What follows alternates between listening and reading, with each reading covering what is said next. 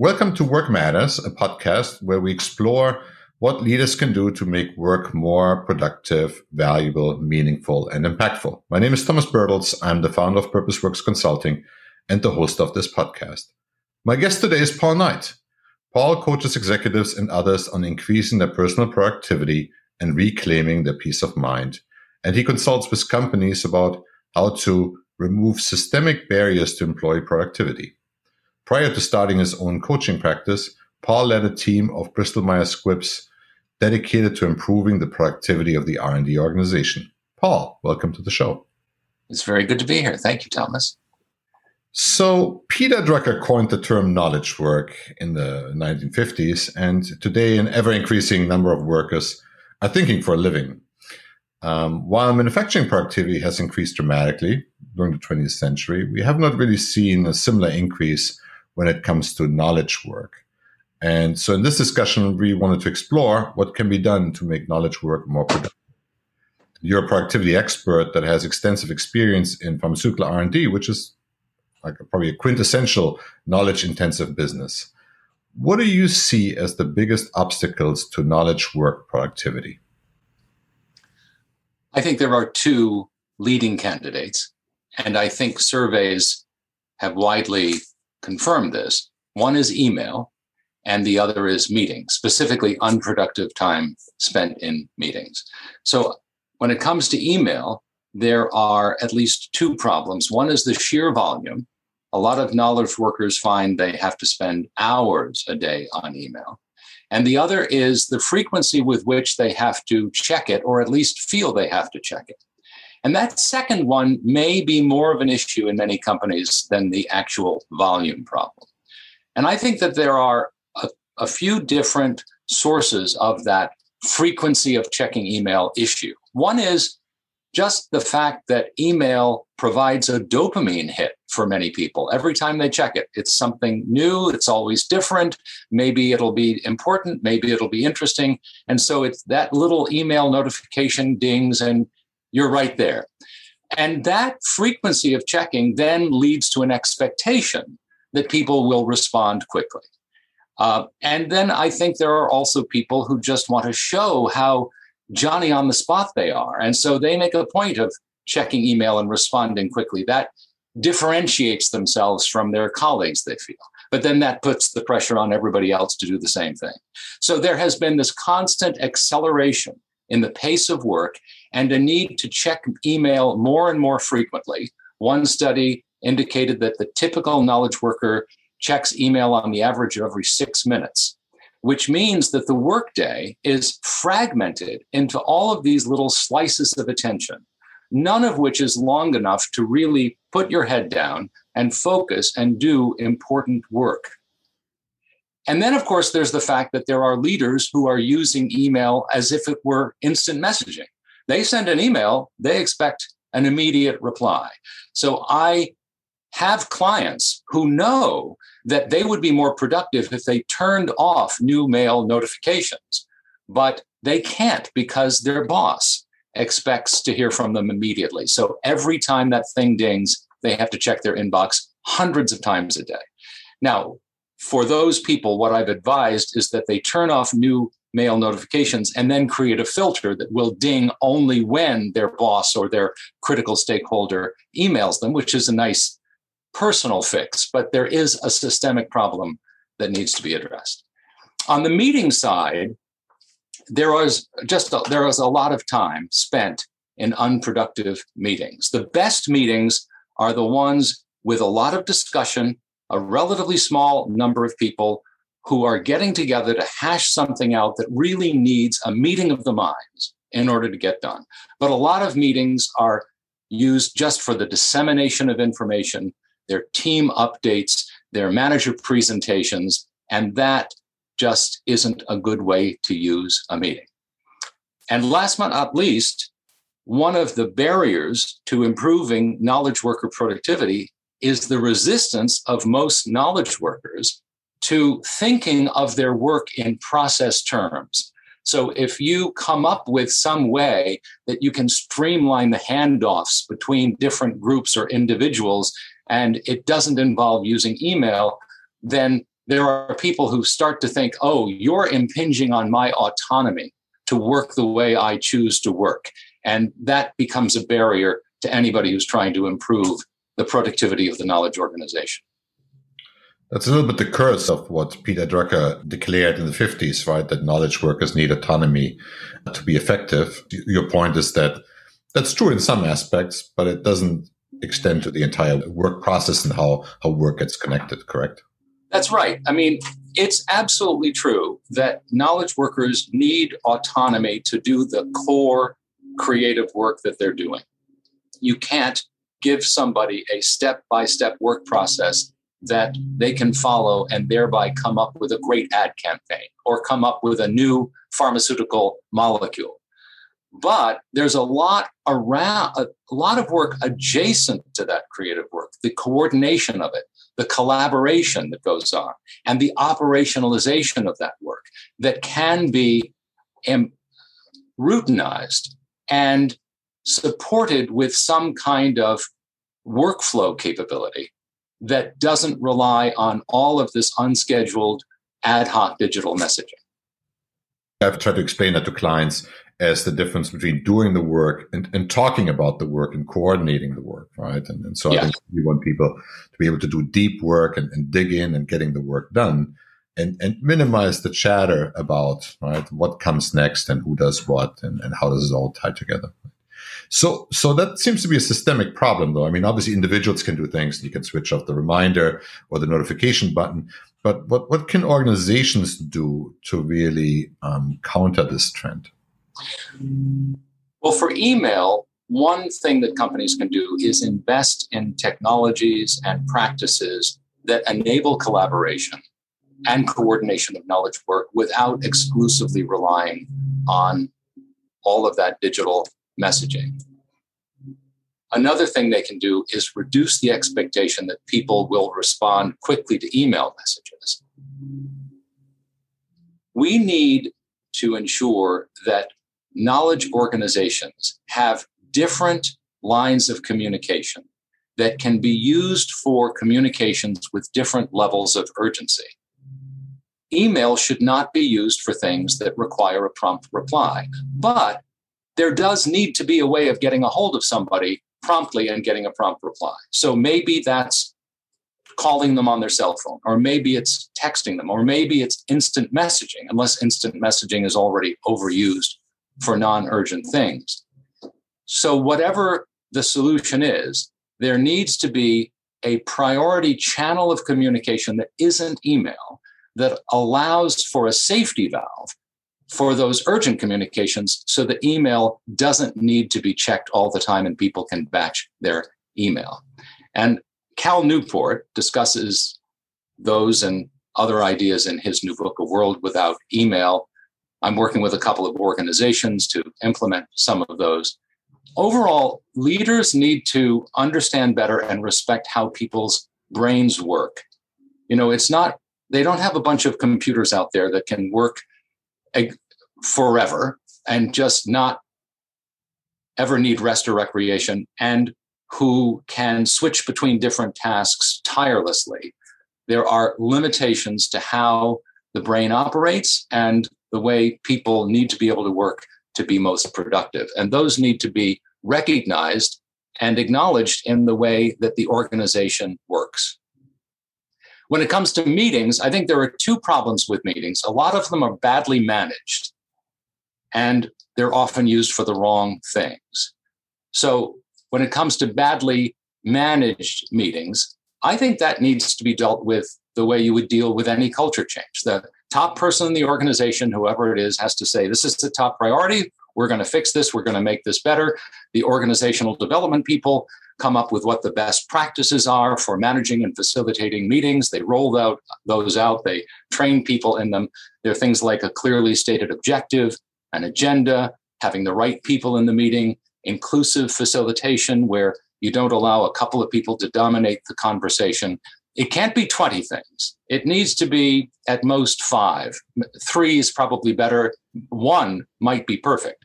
But and there should be a, a mechanism for scoring meetings, like you know, an anonymous rating form that everybody fills out at the end of every meeting. So that that would help with the uh, bad facilitation and bad management of meetings. When it comes to meetings being used for the wrong thing, the most promising and innovative idea I've heard about is something called flipped meetings. This is based on ideas that are getting traction in education, based on the work of Salman Khan and the Khan Academy. The idea that rather than doing lectures during the classroom time and then assigning problems to be worked on at home in the evening, you give the kids videos of the lectures to watch at home in the evening. And then they do their problem assignments during the day in the classroom when they have somebody there who can help them when they hit a barrier. So, the way that could apply in companies is to recognize that productive meetings have three characteristics they're small, they're filled with discussion, they focus on complex topics. But a lot of meetings don't meet those criteria. They are team updates, they're big presentations. There's even the manager delegating assignments, getting the team together and say, We've got this project, and Sam, I want you to do that, and Mary, I want you to do this. All of those could be videotaped and sent out to the people who need to see them. And then there could be a much shorter follow up meeting where all the questions are asked and all the discussion happens and all the back and forth gets dealt with. And that would be a much better use of people's time. It would have them in meetings less often, and they would be able to watch these lectures at a time that suited them. That reminds me also of what Amazon is doing, right? Where like everybody or the person who calls the meeting has to write up the point of view, and the meeting starts with everybody spending 10, 15 minutes in silence actually reading that memo so that everybody has the same fact base. Yes. The, the ideally, you would send out that memo or those meeting materials ahead of time and everybody would read them. But I think the conventional wisdom is you can't trust everybody to read them because everybody's too busy, ironically, because of all the meetings they're in. But if you uh, were to videotape the meetings, these video recording apps, and of course, everybody has been on video for years. So this is no longer something that requires a big change for people. But I think these video apps actually can tell you who's watched the video. So there, that would eliminate that issue. And of course, if you were to just send out a PowerPoint ahead of time, the PowerPoint deck doesn't tell the whole story. It's designed to have that voiceover. But if you record the voiceover, then people can get everything they need just as if they were sitting in the room. Just, just an aside, one thing that reminds me of is this the story of Van Halen and their and their contract when they were touring. And, and one one thing that they would do is they would request that um, after the show there was like a bowl of M and M's in the suite, and all the yellow ones had been, were supposed to be removed. Right. And, uh, there was, you know, it was like a lot of discussion, and people eventually asked them, "It's like, why did you put that into the contract?" And they said, "Well, we see, right? We can see immediately who's read the contract and who hasn't." Right? because that stipulation was buried way down in the middle of the contract, right? Yeah. Yeah. So I thought that was like a, a very, intelligent way of, of like making sure that people actually read the document. Right? So shifting gears a little bit, uh, collaboration is key to knowledge work. Uh, few of us can develop a new molecule or protein all by ourselves. Uh, what's the role of culture and leadership to foster effective collaboration? Well, the need that we human beings have to be related to each other is fundamental to our ability to collaborate. Collaboration requires a degree of trust, a degree of what you might call a background of relatedness. Do I feel respected by my colleagues? Do I trust them? Do I feel appreciated? You can't turn that on and off. It has to be built over time. That may be one of the biggest liabilities of the work from home phenomenon. I don't think most companies appreciate the degree to which workers' interactions with each other have become more transactional and less social in the era of virtual meetings, and the degree to which that will impede collaboration. So, especially with all of these discussions about hybrid work models that are coming online right now, we need to ensure that people have time to become related remain related, build trust and affinity. And that doesn't happen in strictly transactional communication media like a typical Zoom meeting. So, so one of the features of knowledge work is that the most important assets walk out at the end of each day, uh, and, and hopefully return the next morning. Right? Yes. Microsoft oh. recently did a survey that estimates 41% uh, of knowledge workers are thinking about changing jobs as we're coming out of the pandemic. Uh, and people have been calling that like the great resignation, right? And, and preparing for that. What can leaders of knowledge intensive businesses do to protect their organizations from the potential disastrous effect that that could have on their business? Well, I think there are three aspects to that. One is classic employee engagement. And a lot of academics and a lot of companies have given that a lot of thought over the last couple of decades. The recognition that when your employees are engaged and feel good about their work and feel good about the company and their colleagues and their manager, they are multiples of times more productive, um, as well as less likely to leave. So that requires that employees experience having sufficient autonomy in the way they do their work and what they do, a sense of purpose about the work that they're doing, opportunities for growth in their job, meaningful growth, and an experience of being connected and related to their coworkers and the enterprise. So there are a variety of things that companies can do to help ensure that. It comes down to good management largely. And there's a lot of good thinking out there about how to accomplish that. I think the second thing is that companies really have to address the hyperactive free for all that knowledge work has become as a result of the digital technologies and the dysfunctional practices that are used to coordinate the work the way that we've just been talking about. The need to constantly check email or Slack or respond to texts and instant messages prevents employees from doing deep work. And deep work is often the most value adding work. And some companies have a culture that relies so heavily on meetings for collaboration that upper managers and executives are in meetings literally 90 plus percent of their workday. There's hardly any time to do heads down work at all. So that needs to be addressed. And then the final thing is that companies need to provide their employees with a sane work environment. You know, ultimately, we need to get back to eight hour days and 40 hour weeks and work free weekends and realistic management expectations. I think it's the nature of the modern corporation to exploit its assets. You know, you don't leave a building empty. You don't uh, leave trucks lying around in the garage. And companies consider employees to be among their assets. That, that means the companies try to extract every bit of value from their employees that they can.